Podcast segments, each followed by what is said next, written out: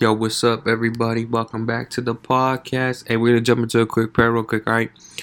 Lord God, thank you for bringing us here today, Father God. Thank you for allowing us to just talk and communicate, Father God, to talk to each other, see what's up, what's going on, and how everybody's feeling. I pray, Father God, that you would just bless everybody who's tuning in, bless everybody who's listening, and bless everybody around the world, Father God. Those that are hungry, I pray that you fill their stomachs. Those that are tired, I pray that you give them a place of rest. And I pray, Father God, that you just help every single person in the world who's trying to seek after you, Father God. I pray that if they seek, Father God, that they will find. And I pray that you would open up that door for them to find you and accept you. And I also pray, Father God, that we would have just the true understanding and the true meaning, Father God, of what it is to find you, seek you, and hold on to you. Pray that you would just be with us, watch over us, guide us, keep us safe, and that you would just be with us in this podcast. Thank you, God, for bringing us here together. I pray for my family all across the world. I pray, God, that you would just allow them to be happy, blessed in whatever situation they're going through right now. I pray that you would just get them through it. In Jesus' name, amen. What's going on, fam? How's everybody doing?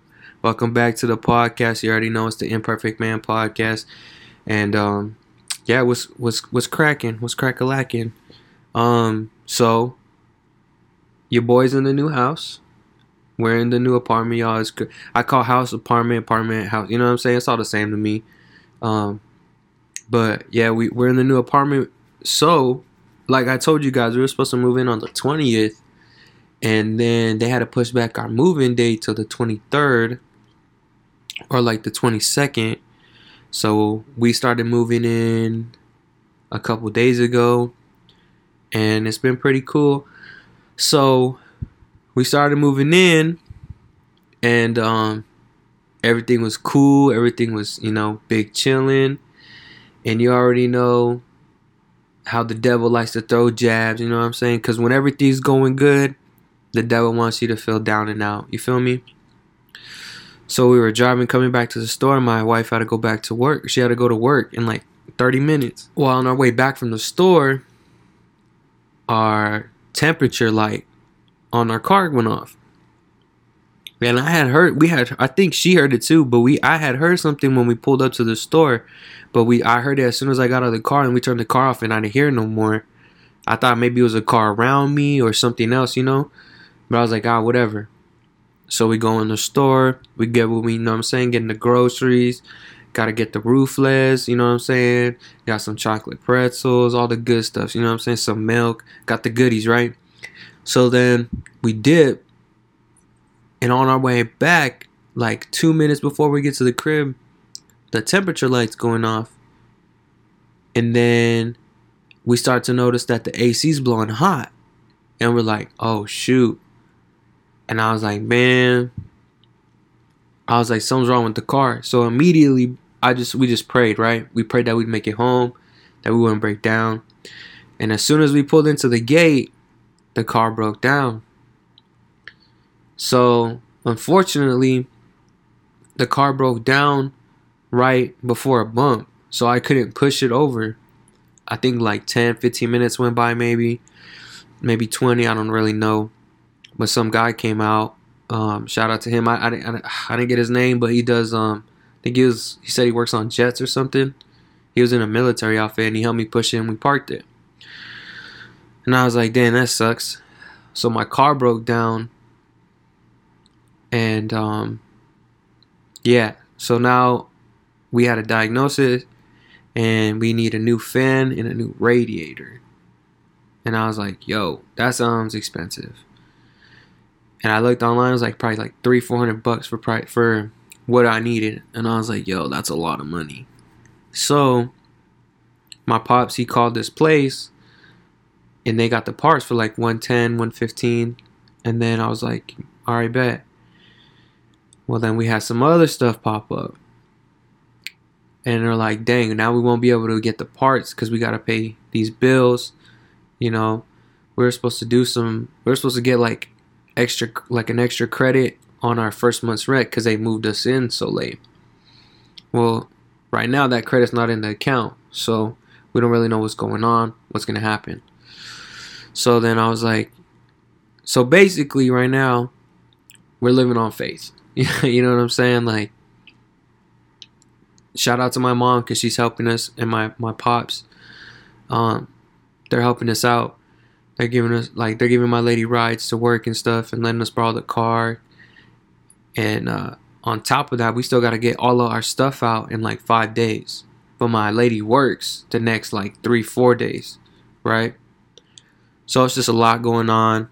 And of course, like, you know, I was talking to my pops. I was like, yo, that's crazy how like the Lord will bless you with something beautiful. And of course, the devil is just trying to take it away. You know what I'm saying? Like, he don't want you to feel happy. Like, yo, you feel like, yo, you got these good things going on. You know, it's a beautiful time right now. You're supposed to enjoy your move-in. And then he takes away the car. You know what I'm saying? And then I was trying to get my internet on for like 3 days. They were telling me that I had to go down there and I don't have a car, so we weren't going to have internet.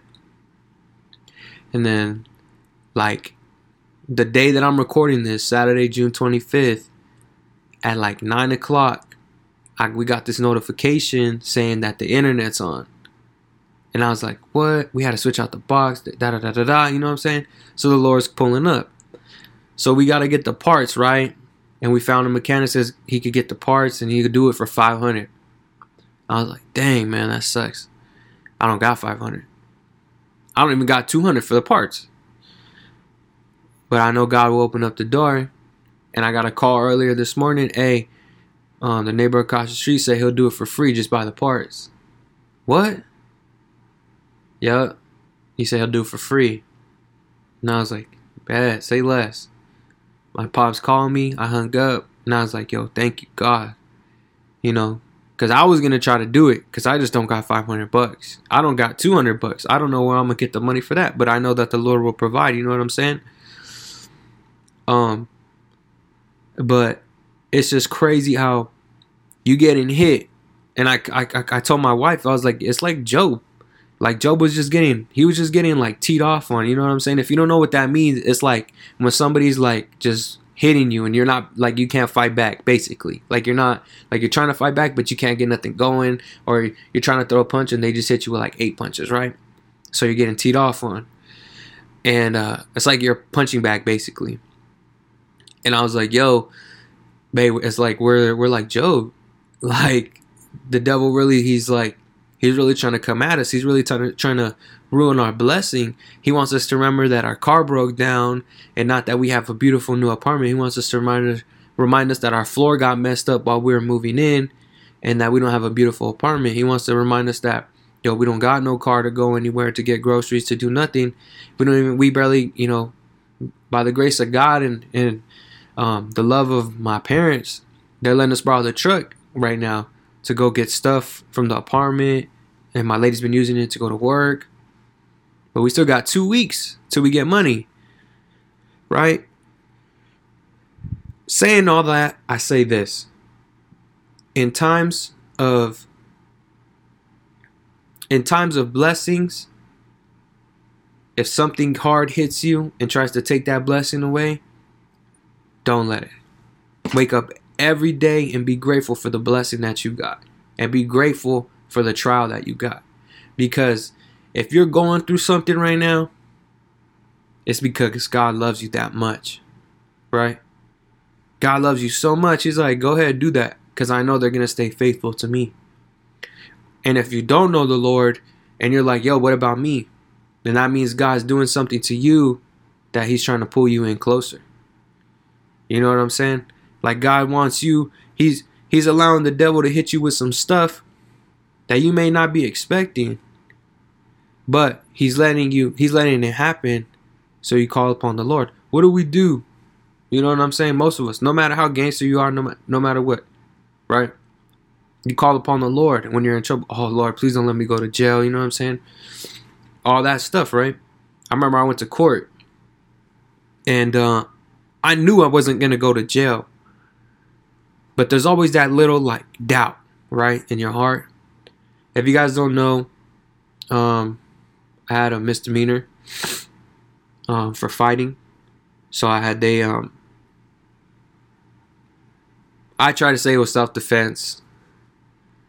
But they looked at us and they assumed I was the attacker. So I went to jail. rightfully so. I was in a bad place. I was in a bad environment. And I just wasn't close to God, but God wanted me to get close to him. I was still running from him. You know what I'm saying? I was still doing my thing. But I had my court date, and then I did something after too that wasn't the smartest thing. But I had my court date, and they brought up two cases, and I was like, dang. I was like, yo, I could go to jail. And I was like, dang, man. Okay. I know I'm not going to go to jail because this is my first offense. So hopefully, like, they won't put me in jail. They'll have some grace on me, right? But in the back of my mind, I was like, yo, I could really go to jail right now. I would have to go to jail, I think, for like 60 days or like 60-something days maybe. So it's like 2 months, right? And I was like, okay, that could happen. And then I talked to the dude, and he was like, well, you could do a plea deal, and you would plead guilty. So instead of me saying like, yo, like I can fight it and just not do it, but if I fight it and I lose, I'm going to jail. Or I could just say, yeah, I beat the dude up. It was my fault. Take a plea deal, have a year of unsupervised probation, and then you're good, right? And I was like, cool. My lady was like, and it's so weird because I was like, Mom, I'm going to do that for sure. And I talked to my lady like for a quick second, and she's like, yeah, do that. And I was like, okay. So I did that. I pled guilty. I did my my probation. And basically it was just like I couldn't get pulled over. I couldn't have contact with the police. If I had any contact with the police whatsoever, I'd go to jail for a minimum of 60 days and a maximum of 6 months. I'm pretty sure that's what it was. It might be less than that. I'm not really sure. I think it was just all up to the judge. But yeah, like in that time, I was just like, yo, like I could go to jail. Like there was still a part of me that was like me being ignorant, but really me like really thinking about it and being smart about it. Like, nah, really, I really could go to jail. Like they really could just be like, nah, you know what I'm saying? The option of the plea could not even be on the table, right? And you're thinking, you're like, dang. You would think that would wake you up, right? Well, 2-3 years later is when I finally decide to fix my life, right? And it's like, yo, I had a wake-up call. I had more wake-up calls after that. Yet I still didn't wake up, right? I say all that to say this. God will throw things in your direction to call upon him. God will throw things in your direction whether you know him or you don't, to ask somebody to show you grace and mercy, because there may be nobody around you that will show you grace and mercy. You might get a judge or an enemy, quote unquote enemy, you know what I'm saying, because we're supposed to love our enemies, but an enemy or somebody we don't like, or a friend that we know is kind of like dissing us behind our back, and we might see them and know that they're plotting against us, and then what they do or whatever happens, you know, something bad happens, and you're like, dang, why me? I can't trust none of these people that are in front of me. But you can trust God, right? So what do? We call upon God. I remember I got pulled over. I had some things on me. And I was like, yo, God, please don't let me get caught up. You know what I'm saying? It's like petty things. That those are like things to show you that God's real. You know what I'm saying? Like, officer walked up to the car, and by God's grace and mercy, he didn't smell a thing. Not a single thing. Or if he smelled it, he didn't care about it. And I had just literally 2 minutes beforehand stopped smoking in that car. And then I had my paraphernalia. I had drugs on me. and I had distribution drugs. Not like personal, it was like distribution. Like I'd go to jail for like a year. But God's grace and his mercy didn't let the guy see my bag, didn't let him smell nothing. But what happened? He said, "You were speeding, it turned in real quick, it's cool." He's like, "I gotta give you a ticket for your expired registration. Just bring it down, show him that you have a current registration, and then it goes away." Bet. So out of that, I didn't even get in trouble. Basically, I just had to go down, show them that I had updated registration, and then bada bing, bada boom. Right?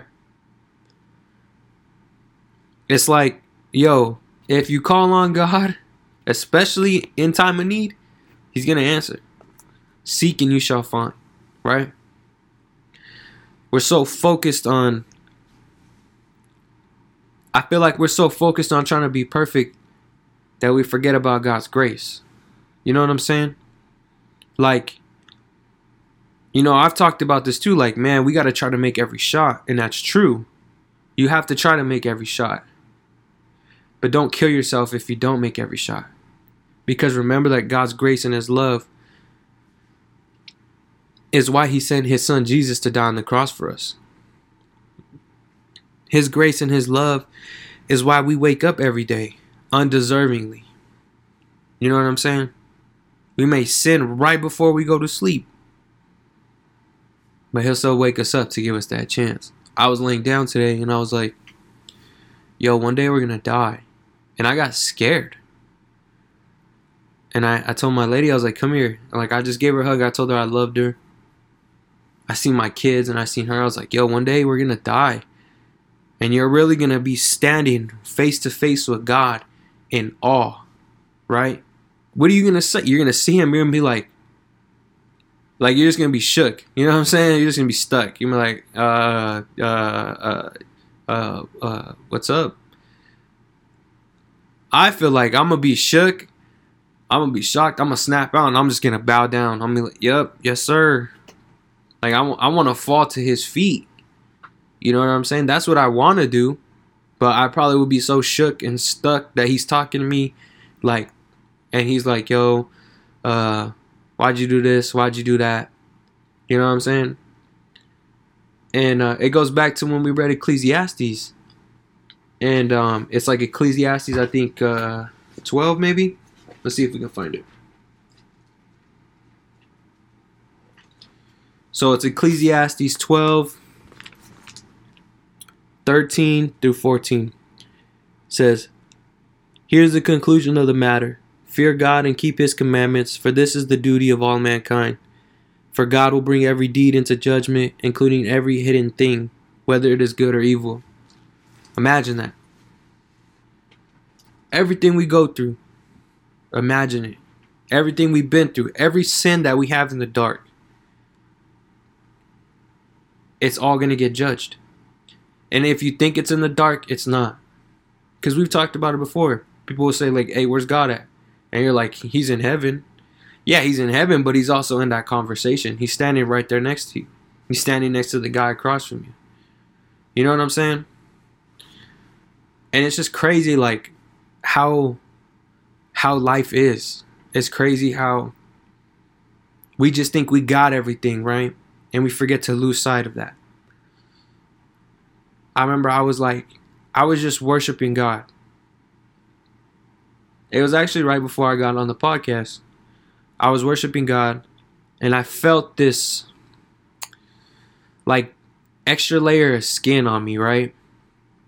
It felt like extra layer of skin or like dirt or like when you put lotion on, you feel that like lotion thickness. You know what I'm saying?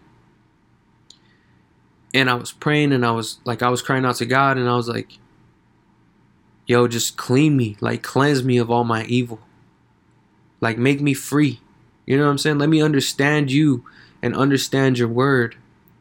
Let me chase after you. If I got to read different books to understand you, if I got to read different things to stay more in tune with you and to get better understanding of what it is to walk in your eyes and walk for you and to have you resting in my body, that I don't live for myself, but I live for you. You know what I'm saying? Like, I'll do anything. And for some reason, I was just praying, crying out, and I felt like a layer of skin was just getting scraped off my body. And it went from my right to my left. Like, I could feel like that extra layer of skin just coming off. Like, I lost some sweat glands. Like, I had, if imagine like you have hairy arms, and then it's just getting shaved off. You know what I'm saying? I'm not a hairy guy. So I don't, maybe that's not a good analogy, but I feel like, I thought it was a pretty good one. I don't really know. But it's like that, you know what I'm saying? Like, yo, we're here, but we're not here without God's grace and mercy. We're not here to just like, we're here to make our lives about Christ. You know what I'm saying? If we have a chance to pour into somebody, we should. But we're not supposed to just like be locked up. You know what I'm saying?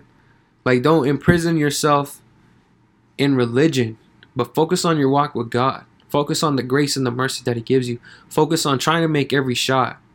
Focus on fighting off temptation, fighting off sin, fighting off impatience and anger and an unholiness and just like fits of rage and brawling and slander and gossip and lust and adultery and impurity. You know what I'm saying? We have to have peace, love, prosperity, grace, joy. You know what I'm saying? We got to carry these things to be what Christ is. You know what I'm saying?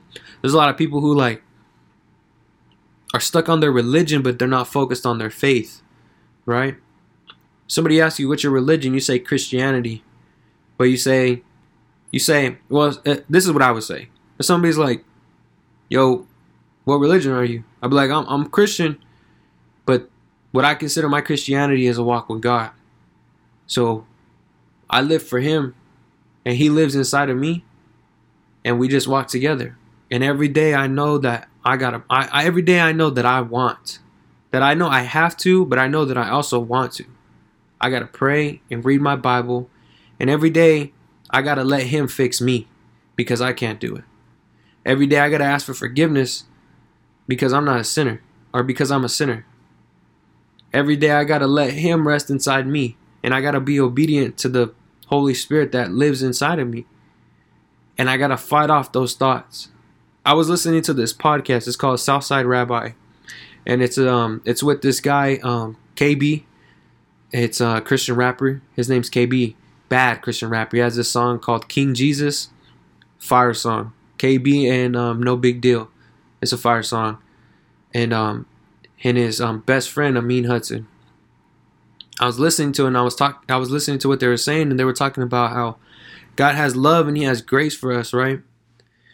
And we ask for forgiveness and we just think that that's it, right? Like they were saying, like we ask for forgiveness and we say these prayers, but we act like these prayers are spells. Like we act like God's a magician and we're just conjuring up spells, right? When we say these prayers. But what we forget to realize is when we say these prayers, it's not that you're saying something for it to just go away, but you have to put it into action. That's what they were saying. And it's true. I was like, yo, dang, that makes a lot of sense, yo. And I never understood that until I heard that. And they were just saying like how you want, like you need to ask God for the strength and for him to like forgive you for those sins and to take those sins away. But you know what you have to do to fight them off. And if you don't know, those are things that you have to ask for. God, show me the actions I need to control my thoughts. Show me the actions I need to control my anger. Show me the actions I need to control my lust. Show me the actions I need to control my unfaithfulness to you, God, right? So it's not about just, you know, we're not supposed to be conjuring up these prayers, assuming that everything's just going to get fixed on its own. They use the analogy, it's like God provides, right? So they said, like, if you're somebody who doesn't have a job and you need a job, and you're praying and asking for a job, but you're not going out and applying for the job, like what, you're just going to be sitting there expecting you to get a job without you applying, without you going to interviews, without you doing any of that stuff. And now it could happen if God wanted it to happen, but that's not what it is. We're supposed to, you know, in that same analogy, we're supposed to pray and ask God to open up that job, and then we're supposed to go apply for jobs. We're supposed to call for jobs. We're supposed to, you know, if we get an interview, go to the interview, set up interview. You know what I'm saying? Like, the same way that we serve God, it has to be in our action. You know what I'm saying? That's why I say it's like a walk. That's why I say it's a walk with God, because I'm not standing still. I'm walking with Him. I'm trying to put my action to the Father. You see what I'm saying? Like, I'm a Christian, but my main goal is to walk with God, to make Him proud, to make Him happy, to have Him write my name in the Lamb's Book of Life. And that's not just going to come with no action. You know what I'm saying? God took God did so many actions to prove that He loved everybody, to prove that He can follow the rules that are set in place. You know what I'm saying? He said, "Don't have any other gods before me." When the devil comes and tempts him, what is his action? Flee from me, Satan. He's telling him, "Yo, get away from me, dog." Somebody's pressing you, "Yo, get away from me, dog," or walk away. Walk away. Don't have so much pride and insecurity within yourself to allow that to happen. Now, somebody is trying to attack you and it's self-defense. That's something completely different. But remember, the people who talk the most and the people who are the loudest are usually the people who are the most insecure. And that's a fact. Because real G's move in silence. And that's a fact. And what does that G stand for? It stands for God. Okay, because we ain't gangsters no more. We're God followers. I remember, I like reading the NASB Bible because some of the things like that they say are just like insane. Like the terminology's cool. Like, I like the way that some of the words are. Some of them I haven't really read into too much, but Psalms 23 is the "I walk through the valley of the shadow of death and I shall fear no evil" verse, right? Well, the first verse to that verse, or the first verse to that chapter, is, "The Lord is my shepherd and I shall not want." The Lord is my shepherd, I shall not want. Right? It's like, yo, that makes mad sense. Because if I read it in the NIV Bible, you know what I'm saying? Like, that's why I like switching up Bibles. And if I read a verse, I kind of don't understand it, you got to go find something that you understand. You can read the NLT Bible. You can read the NASB Bible. 1995, not 2020.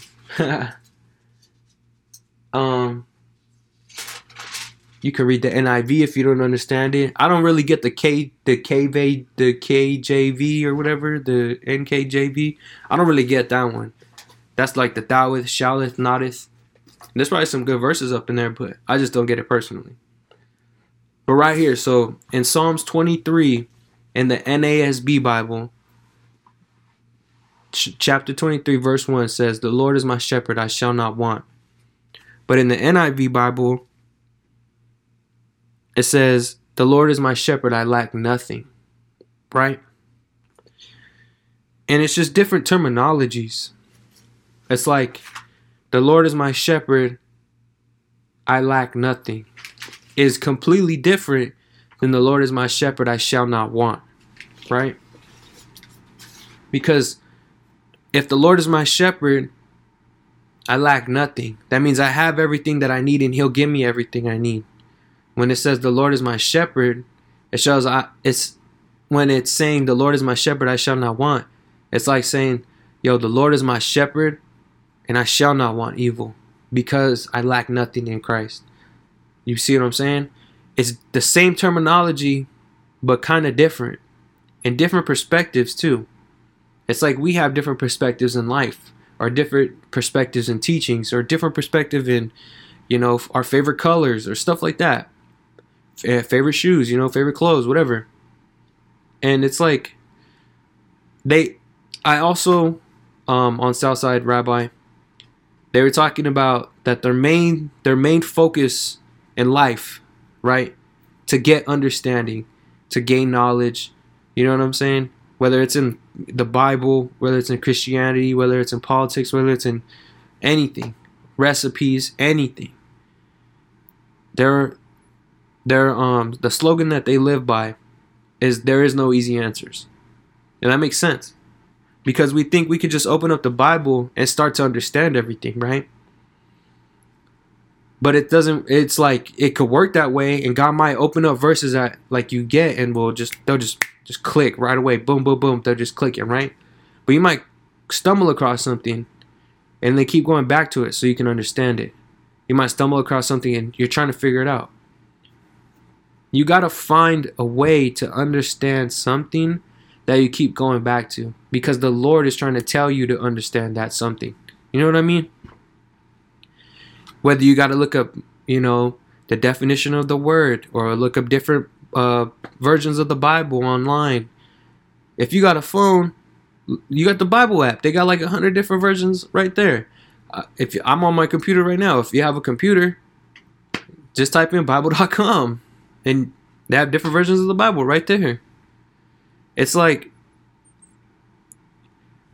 that is action. You see what I'm saying? Like, that's taking the action to show God that, hey, God, I love you. I know you have grace and you have mercy on me.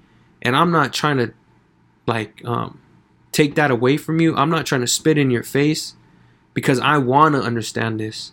I want to get to know what this word means. I want to understand you more clearly. I want to get this parable that you're talking about. I want to get these different things.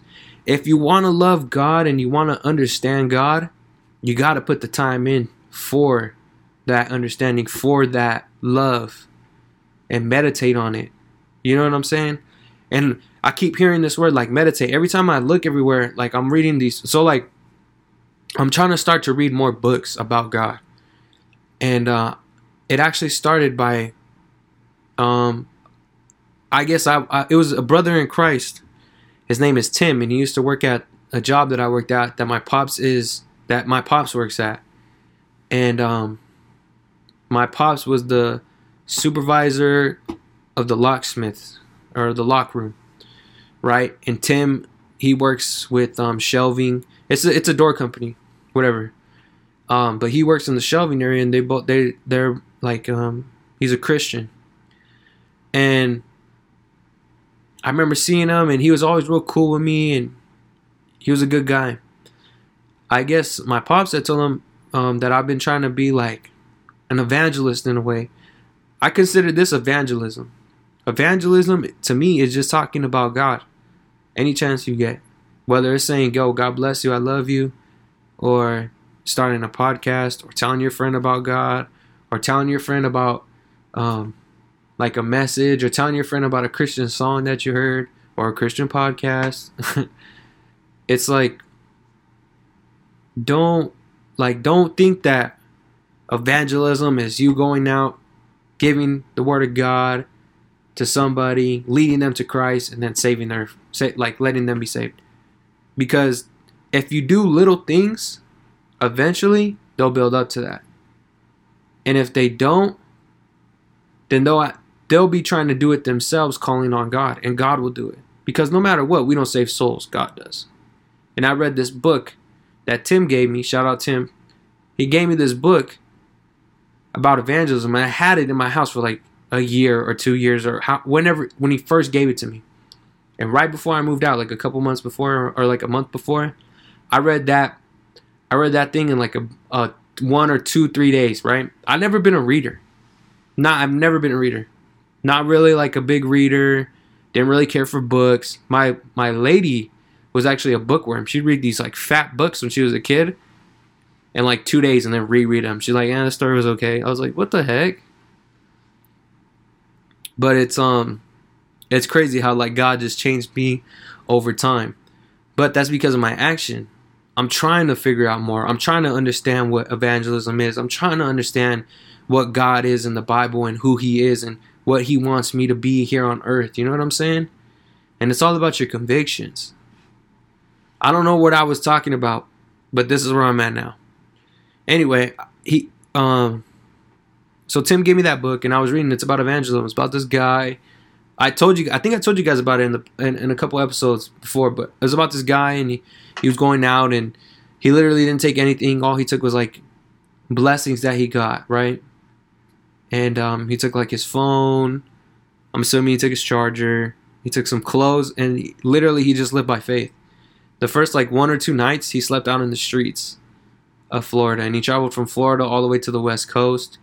And each time, like he was moving, like God opened up the door for him.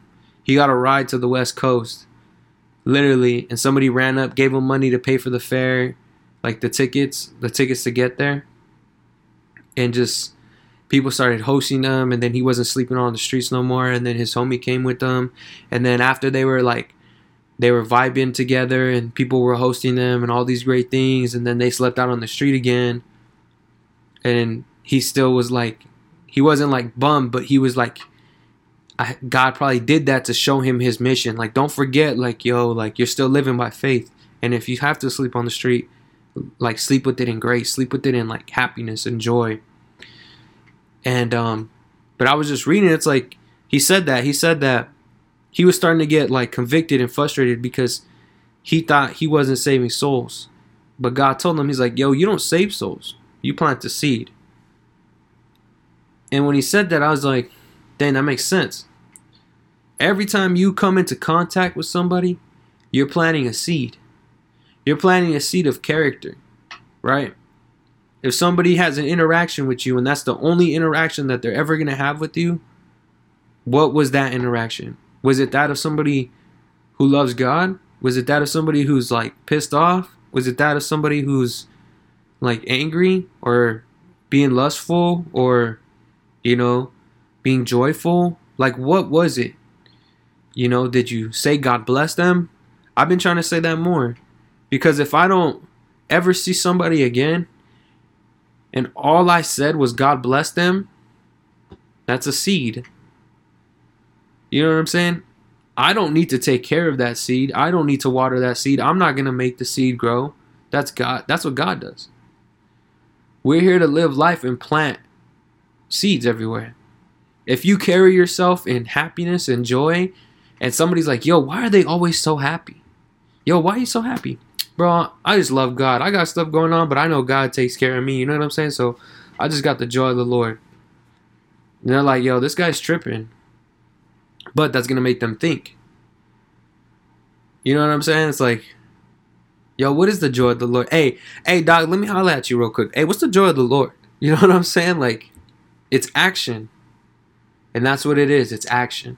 We got to show our actions in our walk with God. We got to show our actions of faith. We got to show our actions of love. We got to show our actions of peace. Like, it's all of our actions. I've been listening to that podcast, Southside Rabbi, and dope podcast. You guys should check it out. It's on YouTube, Apple Podcasts, everything. But it's like, it's very theological. It's Christian theological.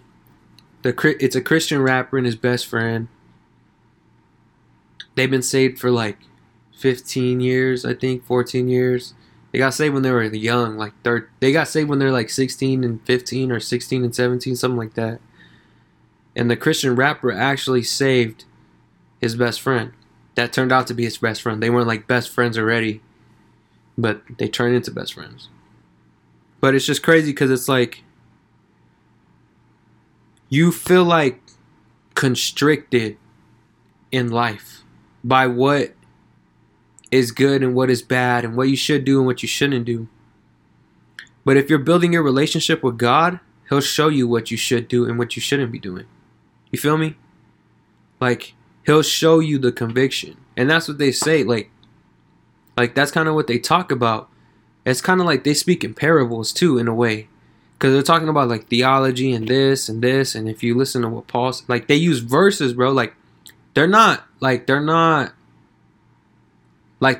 Christians. They're like for real Christians. But they show the study of like Christ's theology. They show the study of like different apostles, like Paul the Apostle's theology. And what struck me about them is that I like Paul.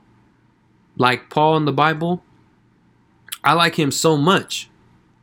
for some reason. Like, I just, his teachings, the way he is, the way he tells people, the way he talks to people. Like, I'm a proponent for Paul's teachings, who also is known as Saul from Tarsus, right? I'm a big fan. Shout out Paul. When I get to heaven, I'm going to dab him up and be like, yo, dog, did you ever make it to Caesar? Because the way you ended the book, or the way that Luke ended the book of Acts, was lit. And it just kept me reading. If you have not read the book of Acts, I encourage you guys to read it. It's so lit. That's when you find out about Paul's story, Paul's shipwreck, his imprisonment, him preaching to the Jews, all that good stuff, right? And it talks about him, like, getting to Rome so he could talk to the Caesar. And in the beginning, it's saying, like, yo, I'm going to use you to talk to these people. And he literally has a chance to get out of prison, but he wants them to keep him in prison so he could talk to the highest powers. And if you're not paying attention, then you won't get it. And I really was just into it, and I started paying attention. And in the book of Acts, he's fulfilling what God told him in the beginning. He's like, yo, you're going to talk to these people. All these judges and all these people in the Roman Empire, these high officials who really didn't believe in Jesus whatsoever, were asking him about his charges. He was telling them their charges in a way where he was preaching the gospel just like God said he would. Like, he didn't know how am I supposed to preach to the high officials, yo? But this man's literally on trial saying, yo, I'm getting falsely accused for preaching the name of Jesus of Nazareth. They're getting mad at me because I'm saying that Jesus died on the cross for my sins and everybody's sins in this room. Like, he's literally, like, preaching to them while he's giving his plea. And they're literally like, yo, we could let this guy go for, like, there's no charge against him. We could let him go. But the fact that he, I forgot what word they used, but they said, like, the fact that he used, like, basically he said, I want to take my trial to the highest official to get his final judgment. If he did this on purpose, savage move. If he didn't and it was all God, savage move. But, like, literally, like, the way he said it was like all these guys that came in, it was like the head judge, and then it was like the emperor, or no, it was the head judge, and then it was like the head official or something like that. One of those two. And then it was the king. And they all were hearing the gospel of God. And even some of them, like, he was just in prison chilling. And everybody knew he was, like, a free man is in jail. But because he wanted to take his court case to the highest official, they couldn't let him go. And then while he was in prison, they were like, yo, hey, can you bring that dude so he can come preach some more to us? The Bible literally says that he went to go preach to the king and his wife and that judge or whatever. And they were listening and paying attention so much that they got convicted and sent him away. But why would they have conviction in something they didn't believe in? You see how God works? It's about the action.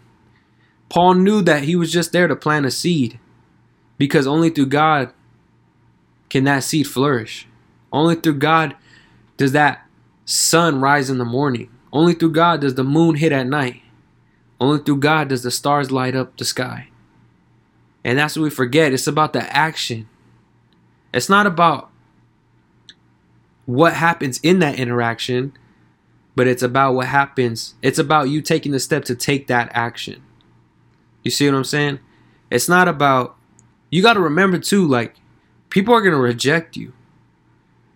People are going to be, like, persecuting you, and people are going to laugh in your face. And the Bible tells us that, like, yo, we're going to get persecuted. We're going to get mocked. We're going to get laughed at, but rejoice, because you're doing the Lord's work. It's about that action. Don't think that every interaction you have about God is just going to be a fruitful one. But just remember to be obedient to what God tells us to do, and that's to share the gospel, to share the word, to know that there's only one way of life, that there's only one way of truth, and it's through Jesus Christ. That he died for our sins, he rose on the third day, and he left his Holy Spirit here on earth to surround us and fill us up with his peace, his love, his joy, and to bring conviction to the things that we do wrong so we can repent and turn away from them and never go back to them. Literally, God, all he wants us to do is be obedient. and he'll take care of the rest. Even if we get rejected, he'll take care of the rest. For that rejection, you're going to get blessed. For that rejection, you're going to, be happy. Be happy that you're getting persecuted for Jesus. Who wouldn't want to be persecuted for him? You know what I'm saying? It's about that action. That's literally what it is. It's about that action. And that's what we forget, is we're not conjuring up spells when we say prayers. We're not conjuring up things to, just magically make everything go away. But it's about action. If you don't like somebody, or every time you hear somebody's voice, be like, they're God's children. Just be like, they're God's children. Or, hey, don't look at them like that. They're God's children. Replace those thoughts and those things that bring you down with different actions, and then those actions turned into habits. Then you won't lust at everybody you look at, or you won't have bad thoughts about everybody you look at. Because in reality, it's just our minds so messed up that we don't know how to fix it, because that's just what we're used to. And then when it happens, all we think about is us getting scared and us sinning and us messing up, when in reality, we're still not changing it. We're just like, oh, Lord God, forgive me for thinking that, right? But if you change the action, you see somebody like, yo, they're God's children. Or if that thing happens, it pops in your head, be like, nah, bro, what the heck? That's God's child right there. You know what I'm saying? If you look at somebody with a lustful eye, or if you even if you're not trying to look at them with a lustful eye, but you see something and a thought pops in your head, immediately think of a different thought. Immediately be like, that's God's child right there. God loves them so much. God loves them so much. You know what I'm saying? Replace those thoughts with better habits. And those thoughts will change. That's something that I've learned. Something that I'm using. And so far so good. You know what I'm saying? I'm not saying that's the key to life, but I'm just saying action. You got to take action in changing things. You got to change action in changing your perspective on the world. You know what I'm saying? Because you could hate gay people. You could hate people of color. You could be sexist. You could just think that everybody's beneath you because that's how you've carried yourself for so long. So when you look at people, you don't look at them with respect. You look at them with judgment. And that's how I carried myself. I was so conceited and caught up in my own thing that every time I looked at somebody, that's I would just act I would judge them. I'm like, damn, their voice sounds weird. Or, hey, I don't like the way they sound. Or man, why are they talking like that?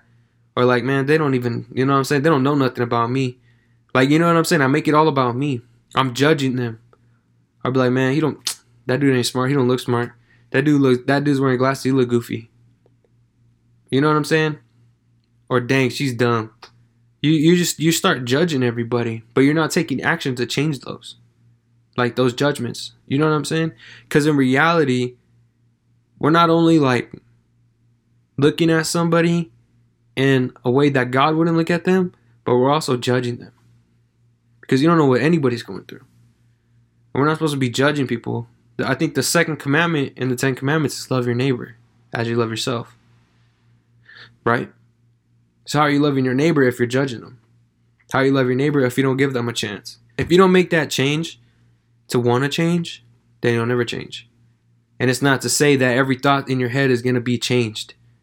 But if you take the action to change every thought that pops up initially, then that first thought will be the new thought that you put in your head. If you look at something that's white and you say it's black, you're going to look at it and still think it's white. But one day, you're going to look at it and be like, that's black. The first thought. That's going to be your first thought, is it's black. Because you're changing what you're seeing. You see what I'm saying? It's if you tell yourself, yo, I can never do this. I can never do this. If you switch that to saying, yo, I can do this. I can do this. Through Christ who gives me strength, I can do anything. I can do anything through Christ who gives me strength. I can do anything through Christ who gives me strength. Then you're going to have more self-confidence. Then you'll be like, yo, I can do that. Yo, I can lift that weight. Yo, I can run 10 miles. Yo, I can do this. I can do that. You see what I'm saying? Change happens with the strength that comes from Christ, but it also happens with the action that we take with Christ on our side, if that makes any sense. You know what I mean? In order for us to change, we have to want to change, right? That's what we've always heard. Yo, if you want change, you got. If you want to change, then you. Or if, what was I gonna say? If you want change, It's like them saying, like, yo, if you want change, you got to change, right? I'll use a different example. If you use the example like, yo, I can lead a horse to water, but I can't make it drink. Yeah, but if that horse takes the action to drink, then it's going to be, like, it's going to have water. It's going to be hydrated, right? We're that horse that gets led to water, and when we don't take the action to drink, that's when we fall into sin. That's when we fall into disobedience. Because our initial thought from doing that so much, not drinking that water so much, is going to be hesitant, which will be your first initial thought. And if you don't have a first initial thought, then good. Just keep putting godly thoughts in there. But that's your first initial thought. It's going to be when you get led to that water and you're hesitant at first, but then you drink. Sooner it'll get easier and easier, and the hesitation will slow down and go away before finally you're just drinking water. That's what we have to remember. It's about action. And that's a very important thing that helped change my life. And I'm still learning and growing. Like, there's still a bunch of books I want to read. But I got to get my car fixed. I got to pay bills on my new place. But I know God will always take care of those things. And His timing is always perfect than mine. God's timing of breaking my car down when He did is perfect. Why? Because I have somebody who's going to be able to work on it for free. And maybe, I have faith that we're going to get the money for it to get fixed. I have faith that all my bills are still going to be paid. He's growing my faith. I'm not worried or doubting Him anymore like I would have been like 3, 4, 5, 6, 7, 8 weeks ago. Even then, to this day, He still grows our faith. And that's what we forget. But it's by action. If my first thought was like, son of a mother trucker, gosh darn it, son of a, you know what I'm saying? Shamalama ding dong, you know what I'm saying? Like, that's what I'm saying. It's like, yo, God, what are you up to? You building my faith because I trust in you. And it went from $500 to just getting the parts. And then I can get it fixed. Easy money. I went from having no grocery money to getting blessed with some grocery money. You know what I'm saying? I went from not us having to take the Wi-Fi box in to God turning the Wi-Fi box on right now. Like, the way that He works is, His timing is just better than ours. His timing is smarter than ours. His timing works better than ours. His timing is on time. That's just it. But we have to take the action for it to be on time. You see what I'm saying? Like, don't have that action of worry. Don't have that action of doubt. Don't have that action of like, gosh darn it, son of a gun. You feel me? But have that action of like, dang, this sucks, but I know God's going to get me through. You know what I'm saying? It's like when you get spanked when you're a kid. You don't know why you're getting spanked. But when you get older and you get spanked, you're like, dang, I'm getting spanked because I did this wrong. And this sucks right now, but it's whatever. Right? We're trying to get built up to have that understanding, to know that we can't do what we were doing, right? So if you're getting spanked, you know you're not supposed to do what you're doing. If something happens to you and you start to worry and doubt God, then you know you're doing something you shouldn't be doing. That's like a faith check right there. You know what I'm saying? Everybody wants to track their orders online. Yo, when's my shipment coming in? This, and this. God's putting trials in our path and in our way to figure out, yo, how's their status on my faith? Do they trust in me? Are they faithful? Are they worrying? Are they doubting? You see what I'm saying? It don't work like that. Like, we don't take every test that you go through as a test of faith. Like, yo, where am I at in my walk right now? Where am I at in my action with God right now? Am I going to doubt Him? Am I going to hate Him? Am I going to get pissed? Am I going to do this? Am I going to do that? Or am I going to be glorious and rejoice every day till I get through this? You see what I'm saying? It's about the action.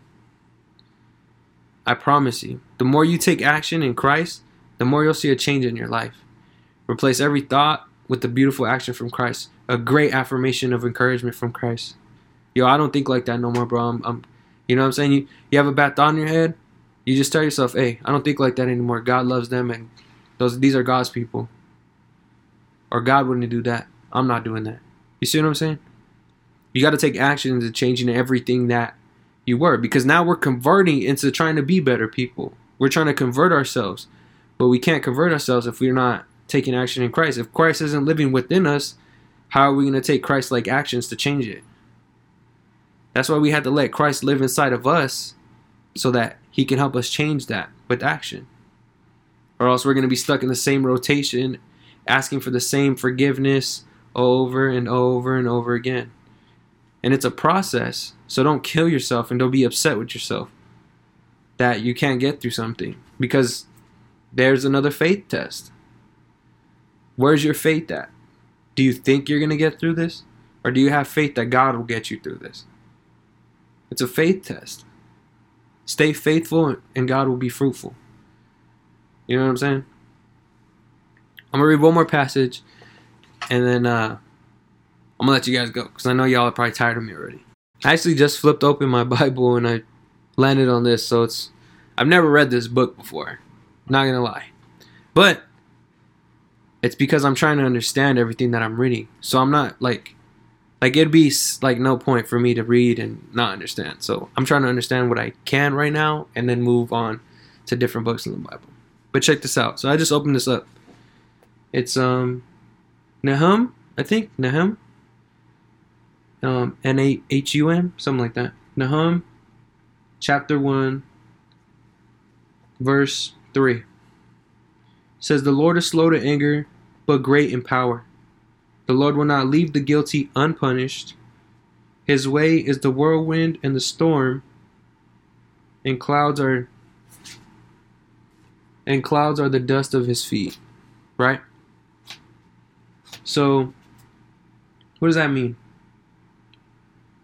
His way is the whirlwind and the storm, and the clouds are the dust of his feet. What does that mean? Let's figure it out. There's no easy answers. Not one. Not if you really want to understand.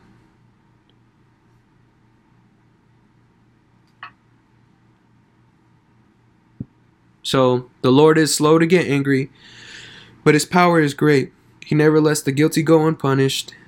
He displays his power in the whirlwind and the storm. The billowing clouds are the dust beneath his feet. Okay, see, I just read this on NLT. It's like kind of saying the same thing, but I understand it a little better. So the Lord is slow to get angry, but his power is great, and he never lets the guilty go unpunished. So he's saying, like, those who come against us and persecute us, those who want to make us feel unholy, or those that want to bring us down, or those that just want to, like, talk bad about us, you know what I'm saying? And we respond with grace. We respond with mercy. We respond with love. God will never let them go unpunished. He's doing something in their life, putting them through a trial so that they can call upon him for forgiveness. You know what I'm saying? Even though they're trying to hurl insults at you like it's your fault. Remember that every time somebody wants to attack us as Christians and as people who walk with God, who hold hands with God, people want to attack us because they see something inside of us that they don't have.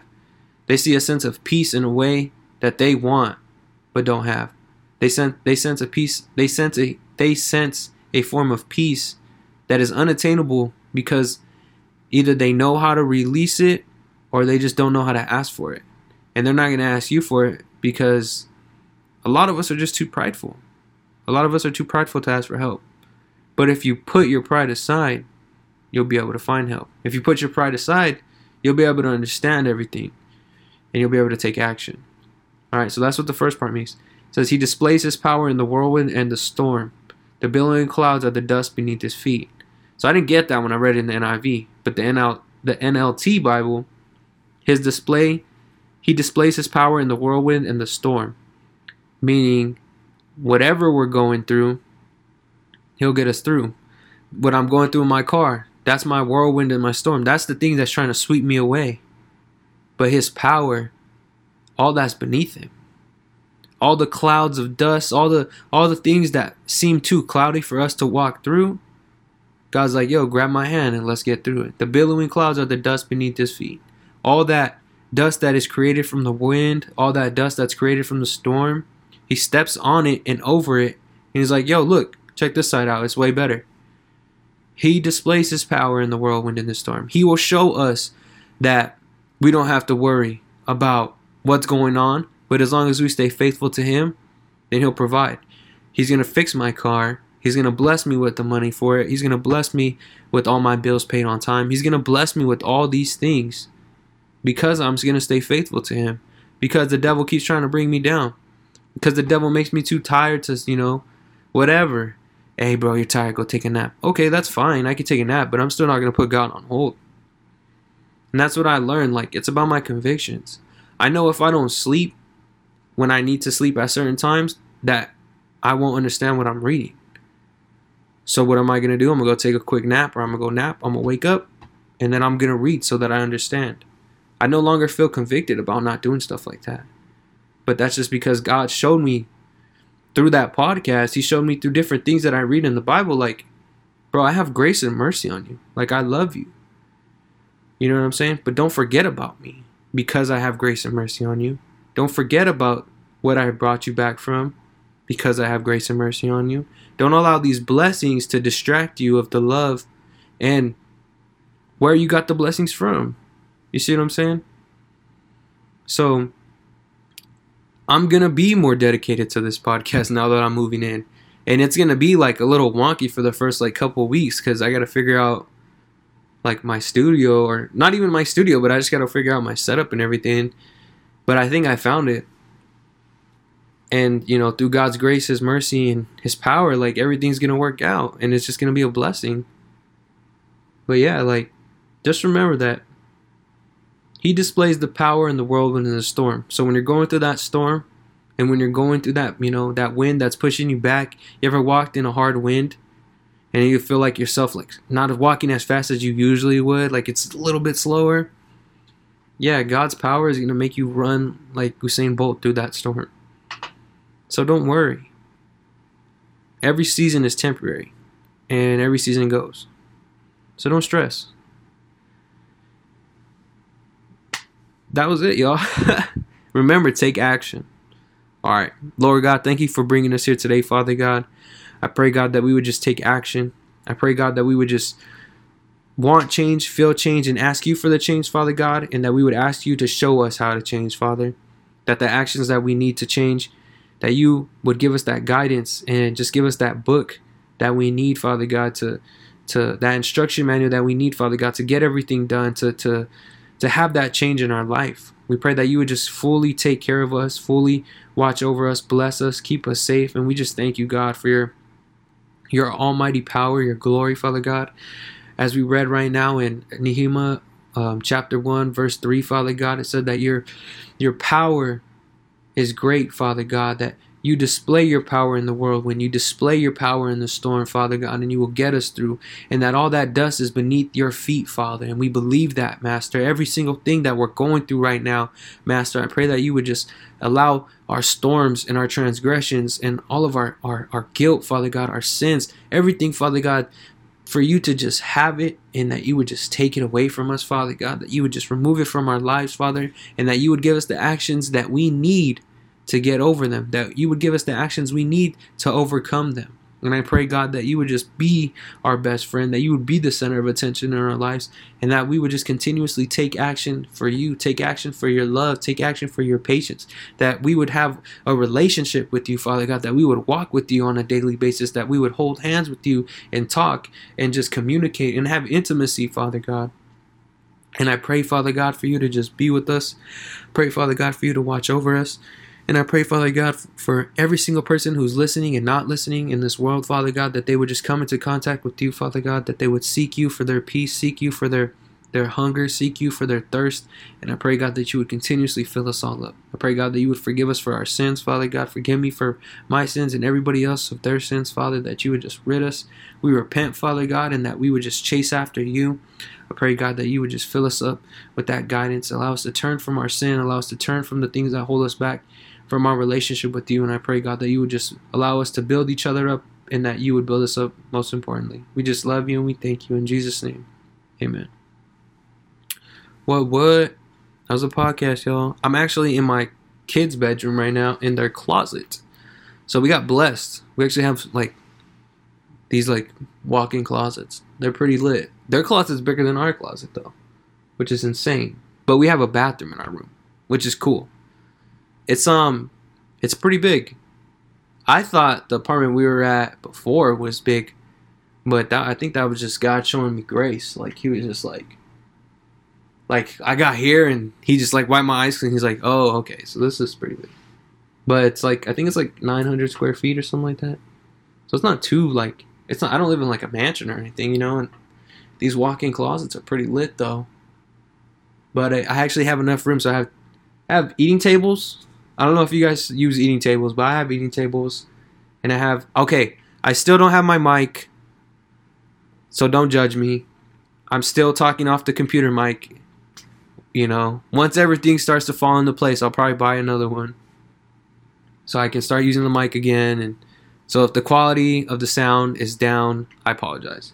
But I have two eating tables. So I have one with my Bible next to me, my cup of coffee, and this little... book that I wrote some stuff in, like some notes that I didn't touch at all during this freaking whole thing. So that's cool. You know what I'm saying? You ever like write stuff down and you're like, cool, yes, I'm gonna use this, and then you just never even like touch it? It's pretty cool. Let's actually see what's written on this. So Paul's theology, talking about shout out Southside Rabbi was on here. How to stay the path.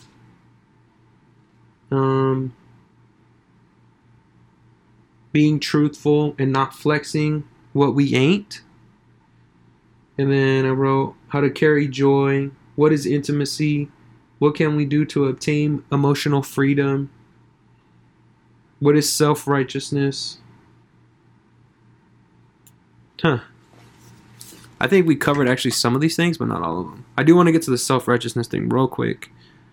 So self-righteousness. So when we're coming to God, we got to remember that we are not holier than anybody else. So if somebody ever confides in you, or you ever see somebody who's in need, don't judge them, because God does not judge us, so we should not judge anybody else according.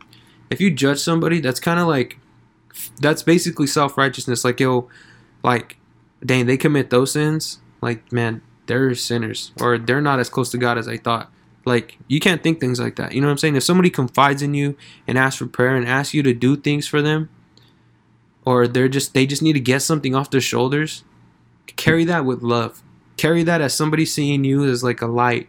They're like, man, I feel like I can trust this person so much because, you know, for some reason I just like, I'm attracted to this person in a non-sexual way. They can be you guys can be attracted in a friendship way, like without doing the nasty, you know what I'm saying?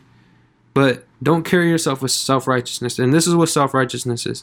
It's where we hide our sins and all of our anxieties, and it's when we like put all that stuff to the side and just have a poker face on, like we're the perfect Christian, right? We can't act like we're holier than anybody, because that's far from the truth.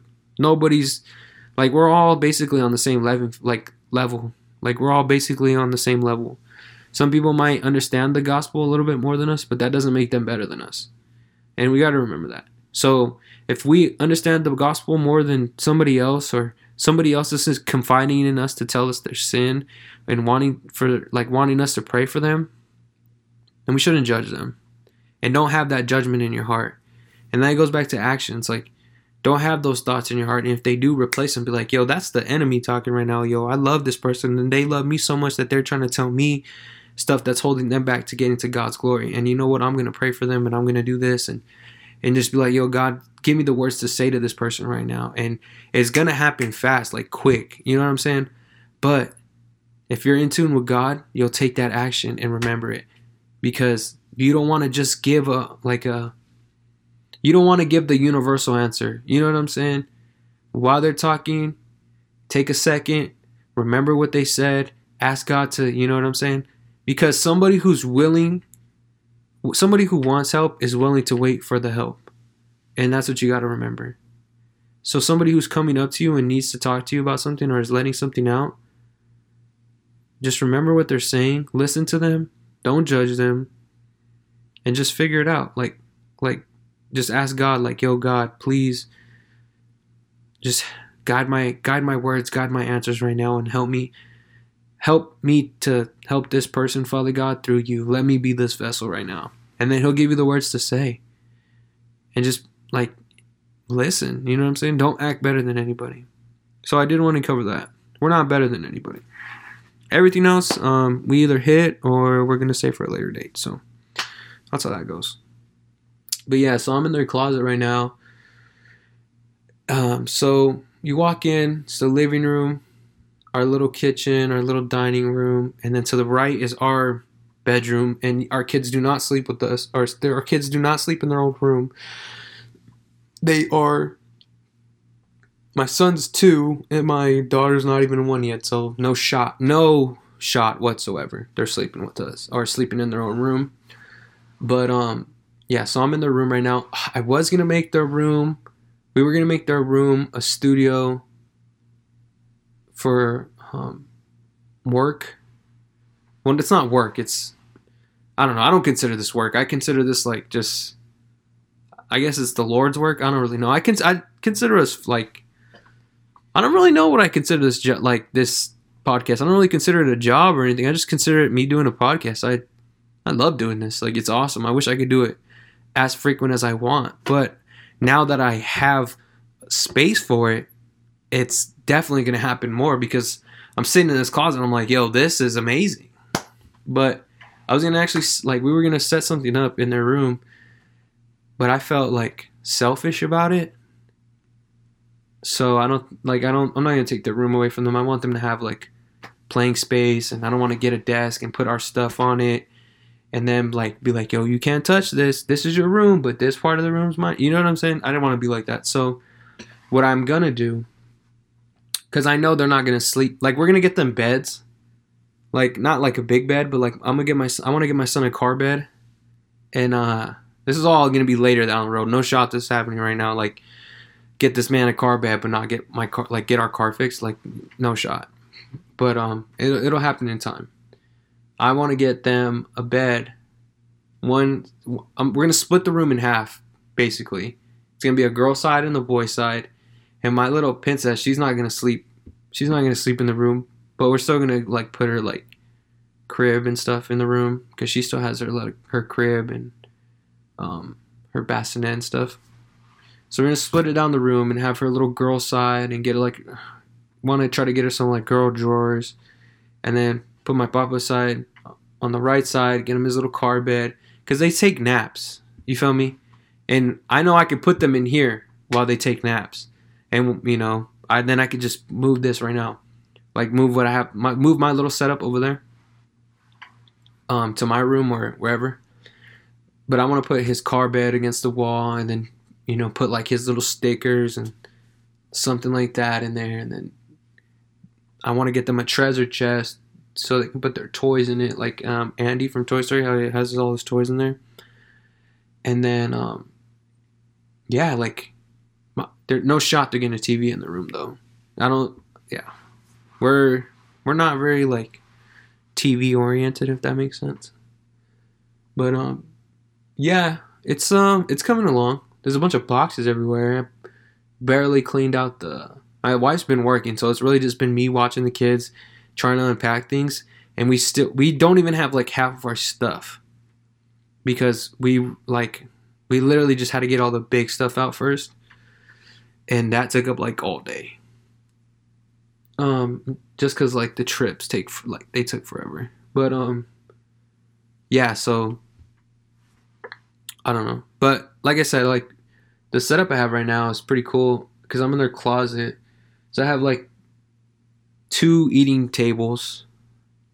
One of them had the Bible, that book, my coffee. The other one has the computer that I record. And then it has like this box that I use, that I've been using since I lost my mic. I use it to elevate it, so I'm not looking down at the computer, yelling at the computer. It just like level with me. And then I jacked my wife's makeup chair. So that's my little setup right now. It's pretty lit. I like it. I really do. I feel so comfortable in this setup right now. Like, it's mad crazy. Like, I was like, yo, I gotta get a desk. I gotta do this. I gotta do that. But I'm like mad chilling right now where I'm at. Like, it's insane. Like when I get the mic, I wouldn't even need like I really don't need anything else. That's pretty much it. It's just so cool. I do want to start recording videos, like recording the podcast and posting videos on YouTube for you guys. But I think that's going to be a process. Like, I got to get there first, you know. I want to get in. I want to get more consistent with uploading, and then we'll get there, you know. But it's just fun, man. Like I don't know. Like, yeah, I just don't know. Like, some people ask me, like, yo, do you get paid for that? I was like, no shot. Like, I don't want to get paid for this. This is, like, I just don't do it for that. I don't do it for money. Like, sometimes that's what, like, the motive seems to be for everybody is, like, money. But if you do something for money, you're never going to love what you're doing. Never. Because, like, when they say money is the root of all evil, it literally is the root of all evil. Like, it really is. Because it's, like, if you're doing something for money, it's the root of greed, right? So it's, like, you're not really, like, you might work hard for it and work at it, but you're never going to put as much love and passion in it and share, like, beautiful things about it. Like, if I was doing this for money, I would not tell you guys, like, how I want to set my kids' room up. You know what I'm saying? That's not something you do for money. That's just something, like, it's like we're friends. Like we're friends. I'm telling you guys, like, what I want to do for my kids, and I tell you guys that I love my kids, I love my wife, I love Jesus. Like, I don't really know why I do it. I just do it because I feel like the Lord wants me to do it, and I feel like He likes that I do it, and I like doing it a lot too. And, you know, whether there's nobody listening, 5 people listening, 10, 20, 30, it doesn't matter to me. Like I was so caught up in numbers and like figuring out if I should do it. But I'm just like, yo, I want you guys to be like in tune. You know what I'm saying? Like, I want to talk to you guys. Like, I wish I had a live chat, like all that fun stuff too. But it's just, I don't know, man. I just like doing it. Like, I don't really know. I just like doing it. So, yeah. But I started reading books, too. Like, I'm trying to read more books. There's actually a book that I want to read. It's called The Screwtape Letters, I think. Something like that. It's by C. S. Lewis, the author of Narnia, which that's what he's famous for. But The Screwtape Letters, is about this guy. So it's like a fictional book. But he's writing to, it's the devil or like somebody. It's screw tape is the demon or whatever. And screw tape's writing to this other demon that's his nephew who's on the rise to become a demon. But he's writing him on how to catch people in sin. So how to like set up sin, how to do this. So it's like, It's like a book showing you how the devil has setups to make you fall, and I think it goes into explain like what to avoid so they don't fall back to grace. You know what I'm saying? So it's like it's basically showing you the enemy's playbook is what it's doing. And Southside Rabbi actually mentioned it, and they said it was a good book. And my wife said she thinks she read it a while back, which is insane because if she read it, then it's probably a good book. Well, yeah, it's probably a good book. But, yeah, like, I don't know, man. I just started getting into it. I remember I bought some Diary of a Wimpy Kid book. Shout out Diary of a Wimpy Kid. If you ever read that, definitely please let me know. And, oh, yeah, I still have the email and the link, guys. So if you guys need to get a hold of me, if you guys need prayer, if you guys need specific things, email me. Or you guys can message me on Instagram at Imperfect Man Podcast. I will try to go back to you. The only thing is I don't have a phone, so that's why I'm not on social media, and social media is toxic, so I really tried to stay away from it. I do got to be more consistent on it and just not look at stuff, like look at comments or anything. But it's not like I have like 1 million followers or anything, but it's just still like I don't want to get caught up in staring at my social media all day. But yeah, so message me on social media. That's something that I'm going to try to get more in tune with, because like people just need to see Jesus on their feet sometimes, you know, and that's just what it'd be about. Jesus for life. But yeah, so it's about, but that's what the book's about. That's what I want to get. But yeah. Oh, Diary of a Wimpy Kid. So I used to read Diary of a Wimpy Kid. Like, I was always that kid trying to get the Diary of a Wimpy Kid book, but it was like either always checked out or it was the same book that I read, but I would still get it anyway. That was me. And I think this was like a year or two ago at our old place. I literally ordered 2 Diary of a Wimpy Kid books that I haven't read yet, and they were good. And I was like, yo, I still like these books. So I do want to get the Diary of a Wimpy Kid book collection and read all of them. I think I have Wrecking Ball. I have Wrecking Ball, and I have another one. The second book I have is about them going on like a family vacation or something. I don't know what it's called. I forgot. But I haven't read it. I finished it in like, I don't know, a day, 2 days maybe. And then I read actually I read like a couple of chapters of the very first book, or maybe it was the whole book, I'm not sure, on Funbrain. If you guys ever use Funbrain, shout out Funbrain. That's freaking hilarious. But I use Funbrain. When was it? That was like a year or two ago too. But I found it on Funbrain for free, so I read like whatever they had. I don't know how much they had. I think it might have been the whole book. But I literally read on Funbrain. Shout out Funbrain. There's a skateboard. If you play the skateboarding game on Funbrain, shout out to you. Because that game was so lit. Like, jumping over the trash cans, so lit. The guy looked like Ferb from Phineas and Ferb, I'm pretty sure. Or like he looked like Phineas with Ferb's body or something like that. It was insane. But yeah, guys. So yeah, that's what I'd be on. If you guys can, keep me in your prayers. Pray for the car. Pray for just prosperity. Pray for encouragement. Pray for consistency for me. Pray for like just love, peace, joy. All that awesome, amazing stuff that Jesus brings. I need it all. You can never have too much Jesus. You can never have too much prayer. So yeah, this has been a long one. I think this might be the longest podcast we've ever had. So that's cool. But hey, remember, we're in the new house now, so we're going to be more consistent on uploads. We're going to be more consistent in Jesus. And yeah. Thank you guys for tuning in, man. If you guys aren't following the podcast, follow. Because there's like 10 of you guys that I have that are consistent listeners. So some of you guys ain't following. I could see it. Don't know who any, like, I don't know who's not following. But the 10 consistent listeners, you guys need to follow. Okay? If you're listening to this, follow. If you're not listening to this, then you should be listening to this. And whoever is listening to this ain't sending it to you. So send it to them. You guys are awesome. I love you guys. Don't forget to follow the podcast, please. Because we got to get Jesus out there.